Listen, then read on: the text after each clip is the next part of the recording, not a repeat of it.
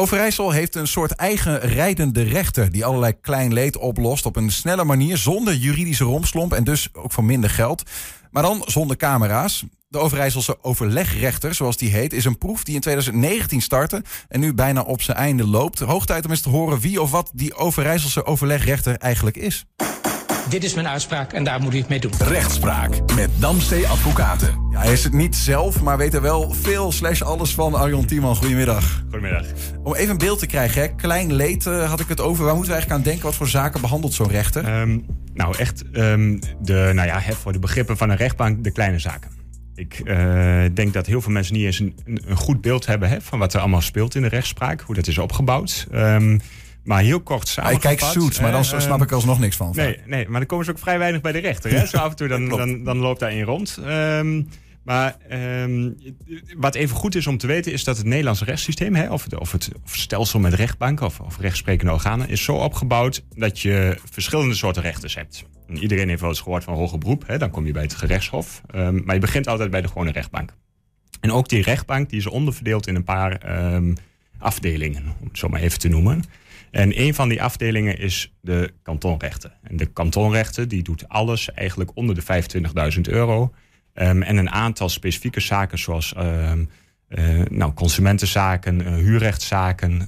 Um, uh, dus de echte de zaken die niet een belang hebben van meer dan 25.000 euro. Wanneer is iets 25.000 euro aan advocaatkosten dan? Wat moeten we dan echt nee, denken? nou, neem het meest simpele geval.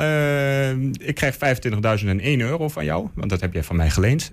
kan ik niet bij de kantonrechten terecht dan moet ik bij de echte, bij de grotere rechters terecht. Ja, Alles daaronder, um, dan kan ik daar aankloppen.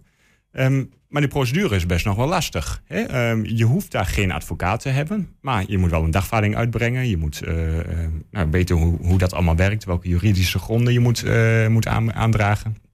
Om in, uiteindelijk gelijk te krijgen. Um, en dat is voor de gewone burger eigenlijk niet weggelegd. Daar heb je echt een jurist voor nodig die je begeleidt uh, als je het goed wilt doen. En dat kost al geld? En dat kost geld, ja. En als jij, nou je hebt een nieuwe tablet gekocht hè, voor, um, ik weet niet wat een tablet kost, 900 euro denk ik, of misschien wat meer.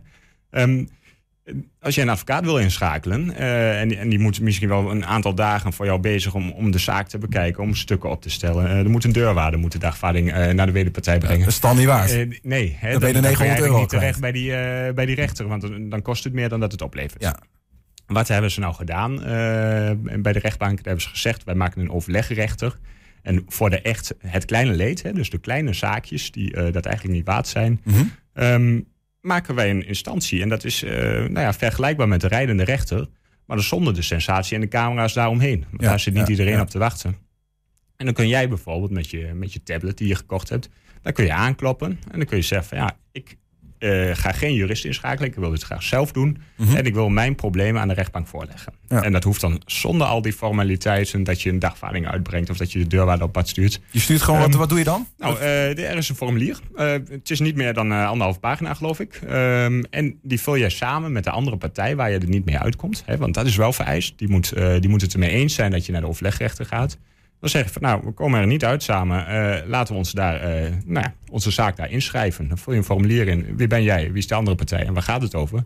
En die dien je in. En, en de rest, dat, ja, dat wijst voor zich. Hè. Ja, ja. Die, daar word je echt bij de hand genomen om jouw probleem op te lossen. Je hebt, je hebt twee partijen die staan tegenover elkaar in een vraagstuk, hebben allebei een belang, willen gewoon weten wat zegt de rechter ervan. We gaan Ja. samen naar die overleg. Als, je, als jij er niet uitkomt met jouw buurman, omdat hè, nou, het bekende voorbeeld, hij heeft zijn schutting op jouw grond gebouwd, vind jij dan?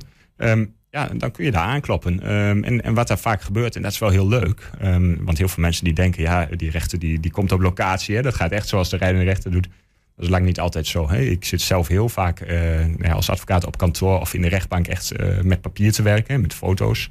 Ehm, op locatie iets bekijken, dat gebeurt niet zo vaak. Nee, die Maar- komt niet in zijn maar- toga eventjes Nee, eh, het schuttingje dat, bekijken. eh, dat gebeurt vrij weinig. Dus ehm, ehm, de, de overlegrechter die doet dat meer. Hè? En dan kun je echt eens kijken van wat is er aan de hand? Ehm, wat gaan we daarmee doen? Hoe zit dat juridisch? Ehm, nou, en aan het eind van de rit krijg je ofwel een oplossing. Hè? Dan kom je met elkaar uit onder begeleiding van die rechter. Of hij, hij schrijft een echt vonnis. En dan weet je waar je aan toe bent. Ja, dan is een van de twee eh, de Sjaak. Ja, Uh, Ja. Nou, vaak wel. Ja, hè? vaak wel. Ja, ja, ja.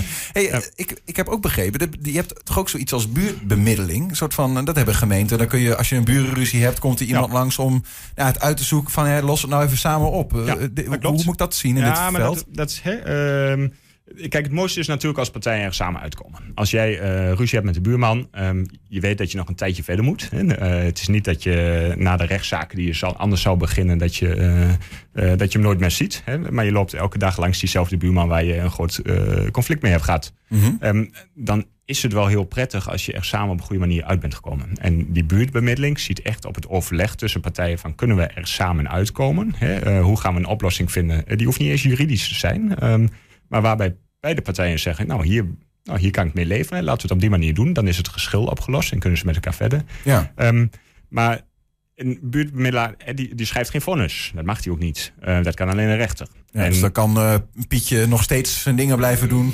Ja, nou ja, hè, je kunt dat vastleggen in overeenkomsten. Maar als ik dan zeg van nou, ik, ik kom die overeenkomst niet na, ik doe dat gewoon niet. Ja, dan heb je alsnog een probleem. Ehm, dus eh, en wat ga je dan doen? Ehm, nou, kun je er niet samen uitkomen? Ja, dan kun jij zelf, en dat kan ook de buurtbemiddeling met jullie doen. Hè? Ehm, die kan zeggen, wij gaan naar de overlegrechter. Ja, ja, ja. Ehm, nou wordt er gezegd van, oké, doordat je die juridische romslomp waar je het over had, hè, dagvaarding, dat soort dingen, je hebt heel veel dingen niet. Daardoor wordt zo'n zaak eh, goedkoper. Ja. Ehm, maar ik zie nog wel eh, in een stuk wat ik las dat die overlegrechter in Overijssel, Erik Koster, is, is hem of een van hem, weet ik eigenlijk niet zo goed. Maar die zegt, eh, eh, ja, kleine zaken, die vergen uiteindelijk eigenlijk net- soms net zoveel tijd en aandacht wel van een rechter dan grote juridische geschillen, Ja. zeg maar. klopt. Ja, hoe, hoe, hoe ziet het dan in prijs? Want uiteindelijk kost, Ehm, kost deze Nou, man je- ook geld. Je, je betaalt altijd bij een rechtbank. Hè, en dan ga ik weer even terug naar het normale geval. betaal je griffierechten. Dat is eigenlijk een soort nou, het, een toegangsticket tot, het- tot het pretpark dat, dat men de rechtbank noemt. Eh, je betaalt en dan pas wordt er naar je zaak gekeken. Ehm, en die griffierechten die zijn veel lager bij de eh, overlegrechten. Ik, maar dat zeg ik uit mijn hoofd. Ik dacht dat die 41,5 euro waren eh, per partij. Dus beide partijen betalen 41 euro.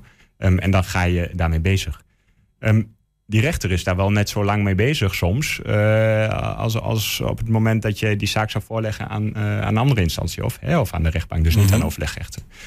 Ehm, dat kost heel veel tijd, kost ook geld. Hè? Ehm, en dat is natuurlijk overheidsgeld. Hè? Want eh, ik weet niet of jou, jouw vraag daarover gaat. Want dat wordt niet door partijen gedragen. Ja, precies. Want Ja. als ik me nou aanmeld, dan hoef ik dus maar die 42 euro te betalen. Ja. Begrijp ik dat goed? Ja, dat klopt. Ehm, maar goed, ehm, en, en, ja, dan komen we een beetje op het kostenplaatje. Ehm, eh, begin jij een normale eh, procedure. Hè? En ik heb procedures die, die jaren en jaren doorlopen en echt honderden uren kosten.